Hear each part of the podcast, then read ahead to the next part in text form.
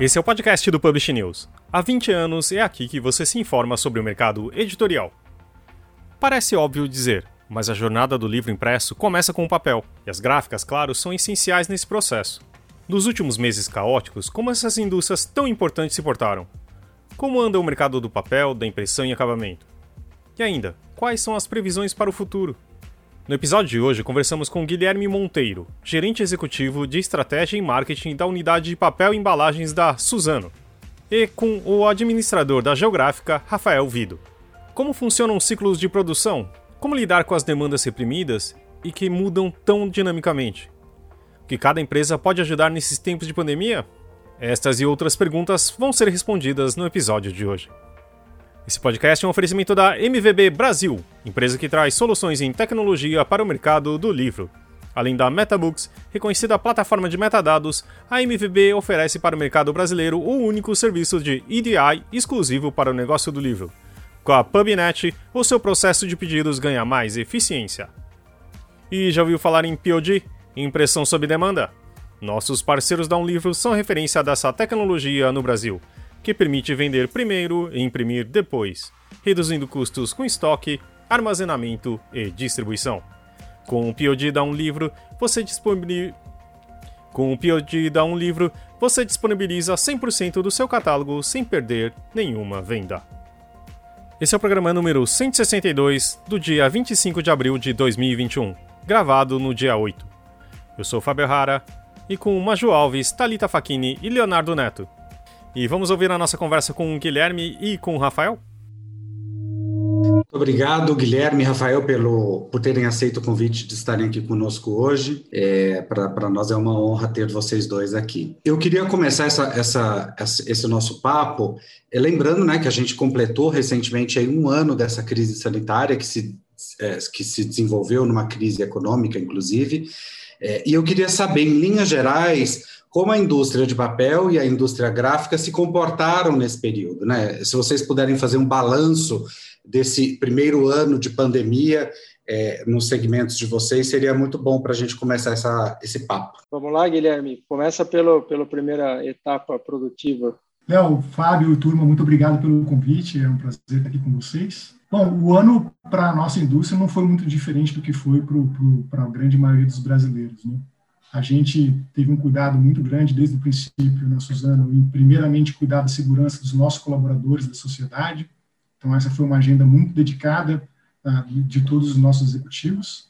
A Suzano tentou ter um papel de protagonista uh, junto à sociedade com diversos investimentos que a gente fez para suportar esse momento de crise sanitária que você comentou. Quando a gente vai mais especificamente para a indústria do papel de imprimir e escrever, lá para abril, que foi quando a gente teve os, os maiores quedas de mercado, a gente passou a trabalhar com um dia de cada vez, a, a simplesmente fazer projeções do que vinham acontecer pela frente, dar muito suporte para o nosso time uh, poder estar muito próximo dos clientes, entendendo o que estava acontecendo, e aí re, se reprogramando, se reinventando praticamente semana a semana. Então, a, a, gente percebia que era uma queda muito grande, a gente projetava algo próximo a 30% naquela época do que viria a acontecer. E se a gente olhar os dados do IBA, que é a associação que cobre o, o setor de, de, de, imprimir de papel aqui no Brasil, ele reporta que o ano de 2020, comparado a 2019, foi um ano de 19% de queda na, na, demanda desse mercado de imprimir e escrever. O que para o Brasil é uma notícia ah, boa. Se a gente olhar os dados públicos de outras consultorias desse mesmo mercado no mundo, foi um mercado que caiu por volta de 15%. Essas mesmas consultorias reportam ah, na América Latina uma queda próxima a 30%. Então, o Brasil teve aí uma reação de mercado muito mais próxima à média mundial do que aconteceu na América Latina. E dentro dessa dinâmica, qual foi o nosso dia a dia? A gente aproveitou esses quase 300 vendedores que a gente tem na, na, no nosso mercado aqui brasileiro a proximidade dos nossos 20 centros de distribuição que a gente tem no Brasil, para ficar ainda mais próximo dos nossos 35 mil clientes. A gente lançou um programa que chama Tamo Junto, que esse programa foi desde o início da pandemia, com aquela pouca informação que todo mundo tinha para distribuir informativos para pra, as papelarias, para as gráficas, máscaras, álcool gel, que acho que é, é o básico, né? Agora quase 14 meses passados desse, desse início desse ciclo. E a gente também lançou programas de apoio a crédito, a renegociações de dívidas, para dentro do possível das nossas da, do que a gente conseguia fazer naquele momento, porque para a gente o impacto também foi grande, como eu comentei, a suportar para a gente sair dessa crise tão fortalecido ou até mais fortalecido do que a gente entrou. Essa é uma cultura que a gente tem muito forte dentro da nossa empresa, né? de a gente sempre aprender e se reinventar dentro das crises que acontecem. Quando a gente vai olhar o, o mercado de livros especificamente, acho que tem um dado bacana que a Snell publicou no, no, com base no, no, no, scan, no Bookscan, que uh, é, é, um movimento parecido a esse que eu citei. Né? A gente vê um mercado de abril até junho bastante arrefecido, com quedas uh, próximas a esses 30% que eu comentei, mas a demanda crescendo de julho em diante, e nesse crescimento de demanda a gente já vê um ano, segundo esse relatório da Bookscan, praticamente em linha, aí, crescendo próximo a 1% do que tinha sido o ano de 2019. Né? O que dá para a gente aqui da, da indústria do papel um pouco mais de ânimo para entrar nesse mercado. Então, para continuar nesse mercado e, e, entrar nele agora no ano de 2021 mais preparado do que a gente entrou no ano de 2020, né? que era uma grande dúvida. Então, acho que a gente se sente mais preparado para viver essa nova jornada que o ano de 2021. Que a gente sabe que não vai ser fácil, mas a gente se sente mais preparado. É, eu, eu complementando o que o, o Guilherme falou, é, eu, eu creio que do lado da indústria gráfica aconteceu um movimento muito parecido. Nós enxergamos inicialmente que os principais clientes suspenderam os projetos maiores por conta de não saber o que ia acontecer. Então, inicialmente houve uma, uma parada geral de todos os lados, e depois, quando, quando o mercado percebeu que, é, que o consumo, a, a, demanda continuava crescendo por conta das pessoas terem ficado em casa, é, houve uma crise inversa, porque as, a, a indústria gráfica como um todo é, ela foi, foi desmontada. Né? As, a maioria das empresas entrou no programa de redução, fez demissões em massa, e, e, só que não houve a diminuição da demanda passado esse primeiro impacto que o que o Guilherme comentou. Então houve uma crise inversa que tinha uma necessidade maior de de produção do que capacidade disponível. É, até o final desse ano de, de 2020, nós percebemos realmente um movimento atípico comparado com os outros anos, e agora nós entramos no, no ano de 2021 também é, com um volume bastante grande e menos do que do que vinha no final do ano por conta de isso também causou uma, um desabastecimento geral no mercado de matéria-prima. Eu acho que o Guilherme pode falar um pouco mais, mas também ocorreram alguns movimentos que que foram anormais. Eu acho que sempre quando tem uma crise como essa crise que aconteceu do, do coronavírus, é, o comportamento das pessoas mudam, das empresas mudam e essa mudança de comportamento ela leva a problemas novos. Então, por exemplo, a, o consumo de embalagem ele subiu por conta das pessoas estarem em casa e o cartão que se usa na embalagem é o que se usa na capa do livro. Então, apesar do mercado ter diminuído, houveram outros mercados que não pararam e isso causou um desabastecimento e principalmente porque as importações todas foram suspensas, certo, Guilherme? Eu diria que não, não só as importações suspensas, né, mas nessa incerteza, a nossa interpretação é que nessa incerteza que os empresários tinham ah, em relação ao que viria pela frente, ah, trabalharam dentro do, do cenário de, de, de, segurança de cada um. Então, houve uma baixa dos estoques, como o Rafael comentou, ah, algumas editoras cancelando os pedidos que já estavam em produção, e isso é um efeito que acontece na cadeia. Né? Então, a gente sentiu também dentro da, da indústria de papel esse cancelamento de pedidos. E essa é uma cadeia que é longa. Então, acho que eu, eu estimo que aqui entre a, a editora disparar, a, desculpa, a livraria disparar um pedido e eu entender esse pedido na minha, na, na, minha produção do papel é algo que deve levar entre 90 e 120 dias. todos, todos os ouvintes aqui conhecem bem a cadeia do livro, né? Uma cadeia bastante longa. Então, ao passo que a demanda se, a, se retoma, por mais que a Suzano tenha se prevenido e os demais uh, fabricantes de papel, eu acredito que tenham feito uh, movimentos semelhantes para manter certo nível de estoque, quando há o pico dessa retomada, a gente também tem uma cadeia razoavelmente mais longa para conseguir se estabilizar. Então, a gente sentiu aqui como indústria a percepção de algumas gráficas né, de todos os portes, né? O Rafael, uma gráfica de grande porte, mas as gráficas de pequeno porte também que tem estoques menores e, e basicamente se serve desses estoques desses 20 centros de distribuição que a gente tem no Brasil, sentindo momentaneamente um estoque mais apertado. Ele, na nossa visão, ele não chega a faltar, porque dentro de um ciclo de 30 dias a gente repõe ele, mas pode ser que naquele dia que aquela determinada editora, aquela determinada gráfica precisavam fazer a compra, o estoque estava mais baixo do que ela precisava encontrar. Então, pra, na, na nossa leitura, essa recomposição de estoque já aconteceu, porque a gente já conseguiu, todos os nossos ativos né, já estão trabalhando ah, com a produção normal, do papel pólen, principalmente, que é o papel que a gente majoritariamente dedica ao mercado editorial, né? É o nosso, é a menina dos nossos olhos, é a marca que a gente mais investe dentro da Suzano. A gente tem plataforma de Instagram com quase 190 mil pessoas seguindo a, a, essa nossa marca. E a gente já tem todos os nossos ativos produzindo em, em full há, há mais de quatro meses. Então, na nossa visão, essa cadeia já é uma cadeia normalizada. O livro tem um outro insumo, que é, é, o papel cartão que vai na capa. Como o Rafael comentou, o mercado de embalagens teve uma grande mudança de comportamento. Então, é, esse mercado da capa para as editoras e para as gráficas do livro, ele é um mercado que, na nossa leitura, ele está estável, mas a gente não tem um nível de estoque no Brasil ainda suportando grandes uh, uh, demandas exponenciais. E isso tem, tem relação com o que o Rafael comentou, né? A capacidade instalada do Brasil ela é muito maior do que a demanda. O Brasil é um país exportador. Mas por conta desse arrefecimento que houve, as indústrias assumiram compromissos com outros clientes para manter os ativos trabalhando. Então, o que a gente está, na verdade, fazendo agora é terminando esses compromissos que foram assumidos e dedicando os ativos a, a, a 100% a atender essas demandas dentro do Brasil. Eu posso dizer que dentro da Suzano isso já está razoavelmente normalizado.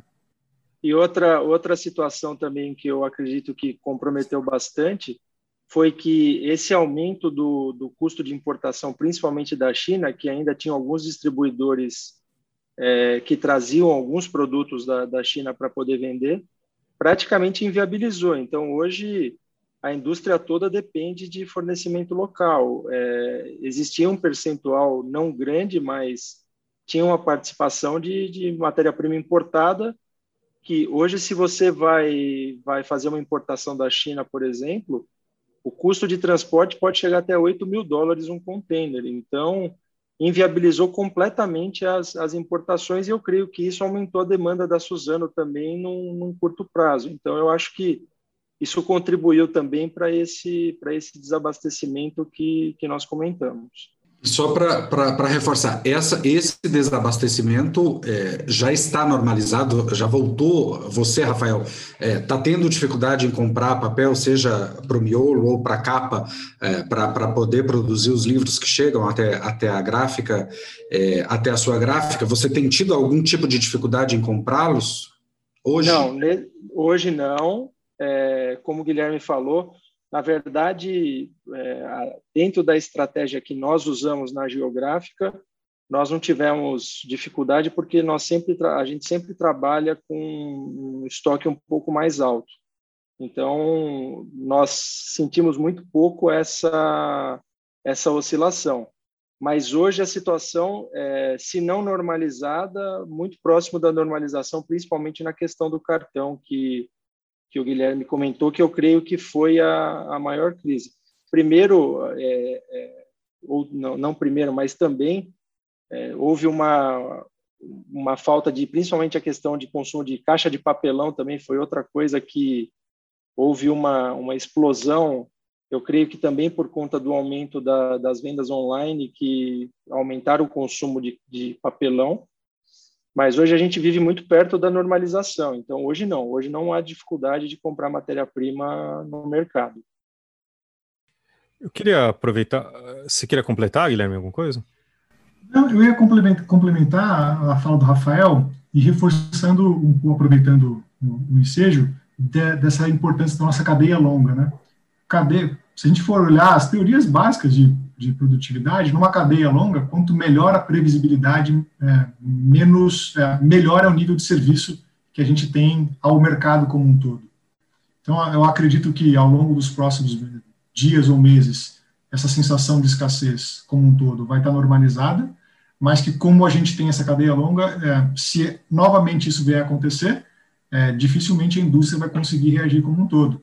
Isso não é uma particularidade da indústria de papel de cartão, né? A gente ouve outras indústrias semelhantes que fizeram aí paradas produtivas, também tendo dificuldade de, de retomar a, a disponibilidade produtiva ao mercado no momento agora que onde a economia volta a aquecer. E, e, uma última colocação que eu também acho coerente dentro disso que o, que o Guilherme falou é o risco da inflação, do, do, principalmente dos, é, dos insumos básicos. Né? Então, todas as commodities estão, subindo e cada vez que tem essa parada aí, eu creio que prejudica ainda mais a, a operação. Então, eu acho que o, a grande preocupação que a indústria e o mercado livreiro tem, tem e vai sentir daqui para frente nesse ano de 2021 vai, vão ser as altas e, e essa questão da inflação, porque é, junto com essa questão do coronavírus houve a desvalorização cambial e também houve a, a alta da, das commodities. Então, praticamente todas as commodities subiram e isso vem, vem refletindo no custo e vai refletir cada vez mais daqui para frente no custo do produto final. Eu também não eu preciso ser justo, conhecendo a cadeia que a gente atua, de que é uma cadeia que está bastante espremida por rentabilidade, margem ao longo do tempo, né? Então, a gente, eu entendo, obviamente, aqui para fazer uma ressalva da minha fala, a complexidade que o empresário tem em poder entender é, qual é o momento certo de colocar de fato capital no estoque. A gente sabe que empatar capital em estoque não, nunca é muito fácil quando você está sentado na cadeira do empresário de fazer, principalmente empresários que são menores, né? O que é basicamente é, 80% do, do número de gráficas que estão aqui no Brasil. O Rafael representa uma fatia das grandes gráficas que tem uma estrutura Sim. de capital diferenciada do que é a média do número de gráficas do Brasil. Então, aproveitando, já que vocês conseguem, de certa forma, ver mais distantes, porque é, para eu produzir um livro daqui, para pensar numa nova tiragem, sendo editor, a gente tem que pensar daqui a 120 dias, né? Programar gráfica, comprar papel, etc. Né?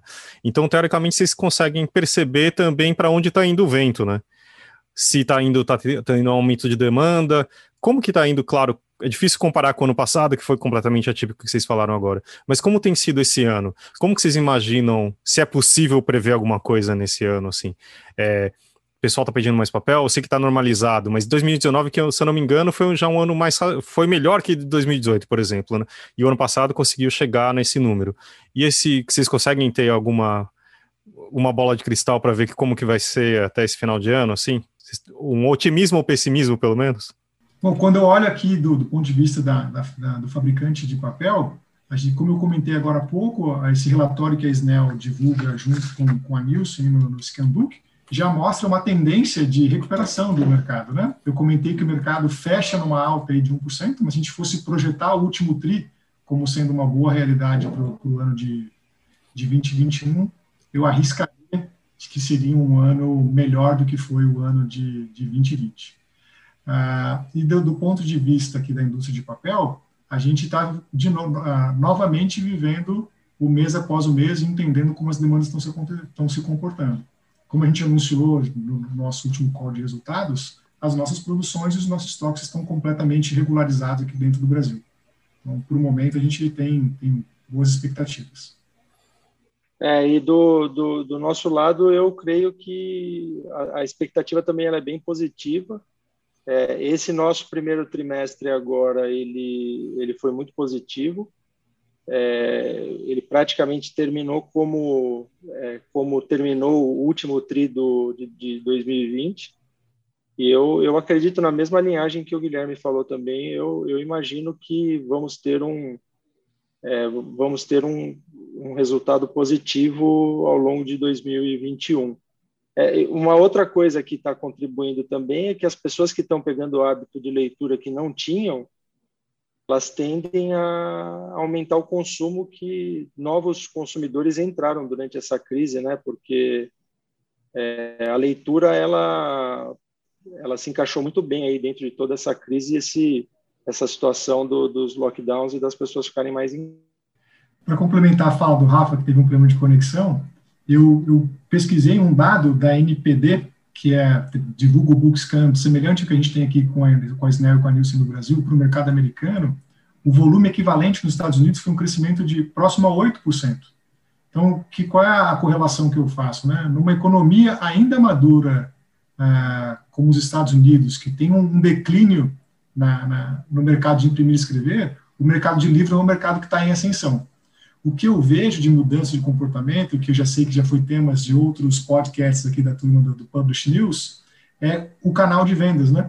Então, a gente sempre vê é, em grandes mercados que estão em transformação ou em mercados que estão ah, em, em, alguma crise, eles voltam ah, ou retomam de uma forma diferente como estão participando.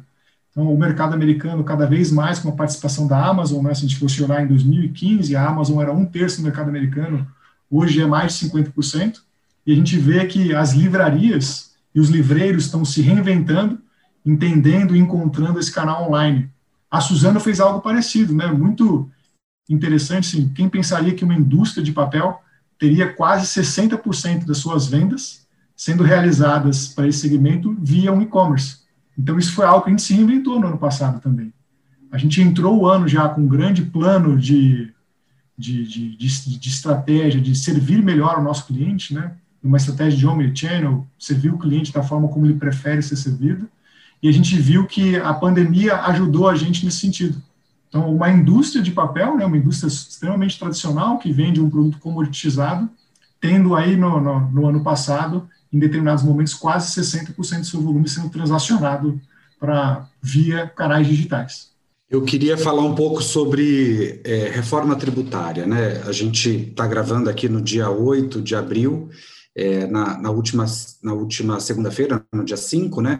É, a Receita, a Receita Federal é, publicou um, um, perguntas e respostas ali sobre a contribuição de, sobre bens e serviços é, e tinha um item específico sobre o livro. É, então, esse é um grande assunto do momento. Mas um outro assunto que foi é, bastante discutido no final do ano passado é a PEC da reforma tributária, que prevê o fim do, do papel imune.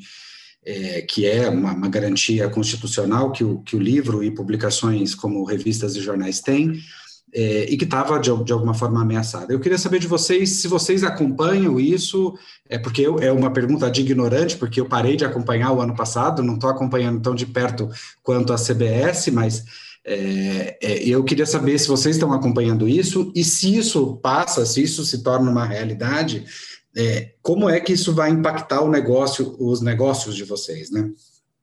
É, eu acho assim esse, esse é, um, é um tema bem delicado. É, sem dúvida nenhuma vai ter um impacto enorme no mercado, porque, de novo, né, é, um país ele só cresce com educação e cultura, não tem outro jeito. E a partir do momento que você começa a tributar, na hora que nós colocamos esses tributos todos em toda a cadeia, é, isso vai ter um impacto para o consumidor final e lembrando que o governo também é um grande consumidor, né? Então, é, eu creio que isso vai, isso vai ter um, um impacto muito negativo dentro da cadeia. O que eu acho que agora a, questão é se realmente esse assunto vai, vai adiante, né? Eu, eu acho que é isso que a gente, não sei se ainda é prematuro ou não, para poder falar, porque existe bastante, é, bastante coisa sendo discutida nesse, nesse momento. Mas, mas você, de alguma forma, acompanha a, a tramitação desse, dessa PEC é, lá no Congresso? Não, não acompanho. Não estou acompanhando. Veja, é, na minha opinião, é, Leonardo, eu acho que, de novo, quem acaba pagando a conta sempre é o consumidor final, né? É, Para a indústria, se, se houver o tributo, ele vai ter que ser colocado no custo, como em todas as etapas do processo. Então, eu, eu acredito que, de novo, quem vai ser penalizado é o consumidor final. Mas eu não tenho acompanhado de perto é, essa situação, não. No começo da conversa, o Guilherme comentou que no começo do ano passado, quando teve esse susto, né, que todo mundo passou com o corona e, e o mercado se modificando, é, vocês investiram na comunicação com os clientes. E eu queria saber se vocês tiveram algum projeto específico, como que vocês conseguiram manter essa relação é, forte até tudo meio que começar a voltar ao, normal e andar normalmente para os próximos meses?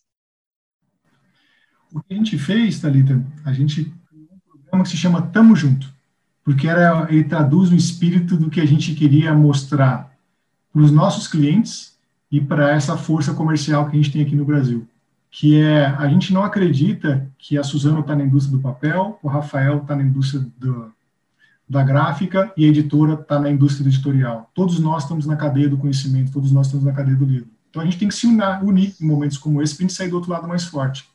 E toda essa nossa interlocução foi por meio dessa plataforma. Então o que, que a Suzano fez? Na época da, da ainda escassez de desenvolvimento, a gente tentou democratizar esse, esse desenvolvimento, o acesso ao álcool gel por parte dos nossos clientes. Então, a gente tem um, um número importante de papelarias, por exemplo, na, comprando o papel A4 da Suzano, a marca Report, Copmark e Magnum, e, e, a gente se aproximou junto deles, criando material de ponto de venda, das coisas mais simples, ao marcador de fila para você manter o distanciamento, até certas instruções ao balconista de como melhor se prevenir do que estava pela frente a gente criou um programa bastante estruturado para ajudar os clientes que estavam com um pouco mais de crise, dentro das nossas possibilidades, a renegociar a dívida, a alongar a dívida, ah, com negociações ah, de, de, diferenciadas do que é o usual para uma indústria, para o tamanho de dívida que estava no nosso porte, e algumas ações um pouco mais personalizadas. A gente, por exemplo, se juntou ao pessoal da Falcone para fazer uh, lives sobre como ser um empresário diferenciado e sair do outro lado melhor do que ele entrou em momentos de crise como esse. Então, desde então, a gente continua tendo ações parecidas como essa. Agora que aparentemente essa nova restrição sanitária e de circulação está se retomando, a gente tem discutido internamente como tornar mais forte essa interlocução por meio desse canal Tamo Junto que a gente está fazendo. E além de tudo isso, a Suzano tem vindo à mídia, né, divulgando por, por, por meio do, da, da das nossas plataformas uh, de mídia social, outras ações de incentivo aí no âmbito muito maior do que a gente vem fazendo para apoiar o Brasil nesse momento de, de crise sanitária que a gente está vivendo. E você, Rafael, tem algum complemento? Não, eu, no, da nossa parte, é, no início, quando, quando aconteceu tudo isso, nós é, ajudamos, é, fizemos uma, nós, nós fizemos um trabalho junto com os nossos funcionários e, e a gente criou um pequeno departamento para poder fabricar os shields, aquelas máscaras plásticas, principalmente no início que estava tendo uma, uma falta grande, e, e, a gente acabou usando a mão de obra para poder fabricar e distribuir gratuitamente nas, nos hospitais é, municipais e também casas de repouso e alguns outros lugares que tinham no, no início foi bem bem crítica essa essa falta. Então a gente acabou trabalhando muito forte nisso. Isso cria principalmente para a nossa equipe é, um senso de pertencimento, né, de, de poder ajudar a comunidade e as pessoas muito forte. Então as pessoas é, se engajaram muito em fabricar. Nós fabricamos mais de 20 mil máscaras e doamos para as comunidades locais, os hospitais municipais e, e até alguns privados, na verdade, acabaram recebendo, porque naquele momento faltou praticamente tudo, né? Máscara, é, luva, o protetor facial. Então a gente contribuiu nesse sentido. Né, e complementando a Rafa, né, outras ações que a gente fez que não são diretamente relacionadas ao Tamo Junto, mas para suportar as gráficas ah, fez doação de cartão para essas uh, máscaras de proteção para funcionários da saúde que foram doados. A gente, junto com a Natura, uh, entrou com a doação da, da, do papel cartão que foi usado para doação de álcool que eles fizeram também para o mercado. Então, assim, tudo que era possível a gente a, a apoiar o setor e a sociedade dentro das possibilidades, a gente executou com prioridade, né, Suzane? Eu acho que é isso. A gente, vocês. Rafael, Guilherme, vocês gostariam de, de falar alguma coisa que a gente não abordou aqui, que a gente esqueceu? Não, tranquilo, eu acho que é isso. Vamos primeiro vamos orar para todas essas todas as pessoas que estão internadas aí com com Covid e torcer para que a vacinação aconteça o mais rápido possível para que a gente possa voltar à vida ao normal, né? Eu acho que esse é o é o desejo de todo mundo, assim como a proteção das, das pessoas que estão diretamente relacionadas a nós e, e a nossa comunidade. E agora, no nosso momento MVB Brasil, com o Ricardo Costa. E aí, Ricardo, como vai? Oi, Fábio. Tudo bom? Beleza? Fala aí, pessoal. Hoje a gente vai conversar de, um, de uma das coisas mais importantes né, que a gente tem nos metadados. É isso, Ricardo? Eu acho que é. Eu acho que é uma das principais, né? É, a gente já trouxe aqui alguns, alguns comentários sobre alguns campos importantes. É, já mencionamos esse tema, que é a categorização dos livros, uh, mas uh, eu queria hoje lembrar o pessoal, falar para o pessoal de, de, uma, de uma questão, de uma classificação que a gente está começando a, a promover, digamos assim, de uma maneira mais, mais forte, mais é, decisiva aqui na MetaBooks. Né? A gente tem uma reclamação do mercado constante que é sobre a disposição correta dos livros nas sessões das livrarias, sejam físicas ou online, né? Uhum. E as livrarias reclamam também que onde é que elas colocam o livro que vem de um jeito da editora, cada editora põe de um jeito diferente. Uhum. E, e isso não é, não acontece só no Brasil, claro. É, é, Existe uma organização global chamada Editer que trabalha é justamente para oferecer algumas padronizações que possam ser usadas por todos. Essa uhum. organização hoje tem 27 países participando. Qual que é o problema dos padrões? Eles demandam alguns ajustes, algumas acomodações em determinadas situações. Mas, de qualquer maneira, isso já acontece hoje, porque cada um tem o seu jeito e aí você tem que acomodar, cada um tem que fazer seus ajustes pessoais. Então, acomodar a um padrão, se todos tiverem que acomodar ao mesmo padrão, já uhum. é, já ajuda bastante, né? Já fica todo mundo ah, falando, digamos assim, a mesma língua. É, esse padrão que eu estou falando é o TIMA, é, que foi desenvolvido por essa organização. Ele nasceu como um, um padrão global e ele tem algumas vantagens sobre o padrão que é mais conhecido hoje ainda no mercado, que é o BISAC, foi criado nos Estados Unidos, né? A gente já falou algumas vezes sobre isso. A primeira vantagem é que o TIMA ele nunca exclui um, um código antigo, alguma coisa que seja atualizada, ele nunca sai da, da, do quadro. Então você não perde seu histórico, você não perde as suas, a, a, as suas informações. No máximo ele vai é, ele é tratado, acrescentam alguns detalhes, sempre vai na, na maneira de de aumentar a árvore, mas nunca perde essa informação. E a outra coisa importante é que, diferente também do BISAC, ele é organizado numa forma de árvore. Uhum. Então, ele vai abrindo, abrindo, e os códigos são, digamos assim, acumulativos. Então, se começa com A, o segundo vai ser A, B, AB2, e a coisa assim vai se acumulando, é inclusive mais fácil de conhecer os, os códigos e entender os códigos. A gente vai colocar aí na, na descrição do podcast depois um link para o pessoal que quiser dar uma olhada, conhecer melhor. Mas uma coisa que é bem legal, o Tima ele tem uma o tronco principal, digamos assim, com 20 ramos. Uhum. É mais ou menos a mesma quantidade que existe nas livrarias, a quantidade de sessões que as livrarias fazem. Hum. Então, se o editor usar o TIMA, mesmo com todos os seus detalhamentos, e a livraria tivesse usasse esses 20 uh, ah, como padrão, como sessões da sua, da sua loja, é, já vem direto. O que está lá do editor vai exatamente acabar num desses 20 uh, galhos principais, vamos chamar assim, 20 ramos principais, né? Então uhum. tem um de artes, tem um de línguas, tem um de biografia, literatura, ficção, e assim vai, o pessoal vai poder conferir aí na, no nosso link. Uh, pessoalmente, eu estou bastante envolvido, dedicado, meio que uma cruzada pessoal, vamos chamar assim. A evangelização de metadados já está mais tranquila, o pessoal uhum. já está bem usando, tá, conhece bastante. Então, agora eu vou começar a evangelização do Tima. A gente tem algumas empresas já envolvidas mais nisso, a Bookwire usa bastante o Tima, a Nielsen Bookscan adotou o Tima como um padrão também mundial para eles. É, já tem uh, uma empresa de desenvolvimento de RPs que estava conversando com a gente, que provavelmente vai passar a oferecer o Tima como um padrão já quando ele ofereceu o sistema de RP dele para livrarias e editoras.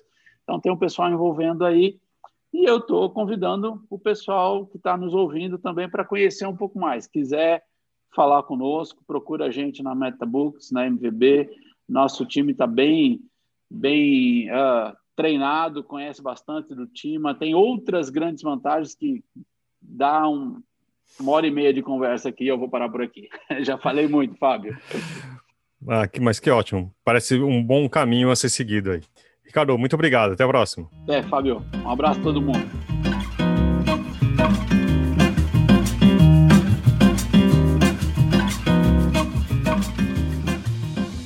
Então vamos partir para as nossas indicações? Posso começar? Pode, por favor, Leonardo. Bom, eu é, eu tenho, eu conheci um, um, cara há muito tempo, se chama Martim, ele é peruano e a mãe dele tem um restaurante que funciona na casa deles, funcionava na casa deles, né? Então era a sala da casa deles tinha ali três ou quatro mesas e eles servem, serviam é, esses almoços ali nesse lugar. Então é uma comida peruana de verdade, é, se chama Dona Berta, fica aqui em São Paulo, na, na região aqui da Barra Funda, Campos Elíseos, é, e tem uma comida honesta é, e, e, barata, né? honesta na qualidade e no preço, e eles entregam aqui para a região central de São Paulo, eu não sei se para São Paulo inteiro, mas aqui na minha casa eu moro em Perdizes e eles entregam, é, então fica essa a minha dica. Muito bom. Maju, quer fazer a sua? Ah, pode ser. Eu tenho duas indicações essa semana. A primeira é o Ema, que está concorrendo ao Oscar de melhor figurino. O filme, o filme tá muito, muito bom. Eu assisti ele na semana passada e achei ele incrível. Uma adaptação diferente dos, das outras adaptações de Jane Austen, porque ele tem uma pegada mais engraçadinha do que as outras, né? Não é aquele romance dramático o tempo inteiro. E a outra indicação é a edição dantofágica do Grande Gatsby, que também hum, terminei de ler recentemente. E, gente, essa edição tá tão perfeita. Tudo na edição tá incrível, a história é maravilhosa. Então, outra indicação aí. Muito bom. Já que você falou, Talita, e a sua? eu, eu vou indicar o filme é, é, Alma de Cowboy. Em inglês ele é Concrete, Concrete Cowboy, que está na Netflix. Ele conta a história dos, do, de uma cultura dos cowboys urbanos que tem na, Fila, na Filadélfia e é inspirado né, nos estábulos da, da Fletcher Street. E é muito boa. Muito, muito, muito boa a história. E dentro do elenco tem, tem personagens reais, digo, é, pessoas reais que, são, que moram lá na, na rua Fletcher e eles estão atuando no filme e juro, a atuação deles também está perfeita. E o personagem principal é o, é o ator que faz o Lucas em Stranger Things, sabe? Ele tá muito grande, claro, né? Ele era criança lá quando começou a fazer a série, mas enfim, aí você vê a evolução do ator, ele tá muito bom. Tem vários atores bons e, é, e sei lá, eu não sei porque esse filme não tá concorrendo ao Oscar, porque eu achei muito, muito, muito bom. E aí conta a história do menino, que ele, ele, ele tem que morar com o pai dele por um tempo e ele conhece toda essa cultura dos cowboys urbanos da Filadélfia. É muito. Vale muito a pena assistir. Muito bom. E você, Rafa? A minha indicação é um livro que eu terminei de ler agora, que eu achei sensacional, que se chama Hábitos Atômicos, do autor James Clear nesse momento aí de pandemia que nós estamos reaprendendo a ou aprendendo uma nova forma de viver, é um livro que contribui bastante para ensinar como criar bons hábitos. Então, é uma recomendação que eu é um livro que eu realmente gostei muito. Muito bom. E você, Guilherme? Eu tenho, ao longo dos últimos dois anos, tentado me atualizar como profissional. Né? Quando eu fiz, terminei minha faculdade, o Google mal existia. E é muito doido pensar né, que as profissões que existem hoje, 20 anos atrás, não existiam. Então, hoje, o youtuber, o motorista de Uber, é algo que quando eu parei para pensar o que, que eu ia ser quando crescer, não existia. Então, eu tenho dedicado um pedaço da minha leitura a me atualizar um pouco mais. O livro que eu estou lendo agora se chama Sprint. Ele é um livro que fala sobre o método do Google em, uh, em, em, em tornar as decisões mais ágeis dentro da empresa. O autor dele é o Jake Knapp e a editora desse livro é Intrínseca. É um livro super fácil de ler. Eu, numa sentada, li quase 50 páginas deles, e incluindo minhas anotações mentais sobre o livro. Para quem está querendo se atualizar um pouco mais sobre essa nova forma de pensar, é um livro que eu recomendo. E eu queria fazer, na verdade, não uma indicação, mas um agradecimento em público, porque eu tô no mercado como quem vê meus cabelos brancos já há um tempinho, né? Tipo, de uns 15 para 20, já perdi a conta, ainda bem. Mas eu conheci a Geográfica ah, nesse tempo, logo que comecei a trabalhar na, no editorial. E eu conheci o Rafael quando era um pouco mais novo, continua sendo, e fez uma mudança impressionante na Geográfica, né? E, e contando uma história só, é assim, lá por 2012 ou 13, é, o, o mercado de e-book estava começando, né? Só que não existia quem fazia essa formatação em conversas, assim, que a gente sempre conversava, a gente se encontrava no corredor tal, e, e ele falou assim, ele como, lembrando que como um dos, uh, dos né, das pessoas que tocam uma gráfica, falou para mim, eu posso te ajudar para fazer e-book, veja bem. Isso sempre mostrou o pensamento do Rafael e da família de, de, de como pensar o produto livro e pensar sempre apontado para frente, né? Então, esse agradecimento, tipo, é, tornou. É, hoje o mercado de e-book já está. Quer dizer, tem uma maturação, já é uma coisa já bem, bem importante, né? Mas isso foi um dos pontos principais é, de construção para o que o livro digital é hoje, né? Então, queria agradecer ao Rafael e a Geográfica, que sempre foram uma empresa que eu admirei e valeu, viu? Eu que agradeço. Acho que é isso, né, gente? Temos um programa, Fabinho? Temos. Queria agradecer muito ao Guilherme Monteiro pela presença aqui. Valeu, Guilherme, e para o Rafael Vido também. E para a gente também para os meus colegas aqui, Majo Alves, Thalita Facchini e Leonardo Neto. Tá bom, gente? Obrigado e até Tchau. semana que vem.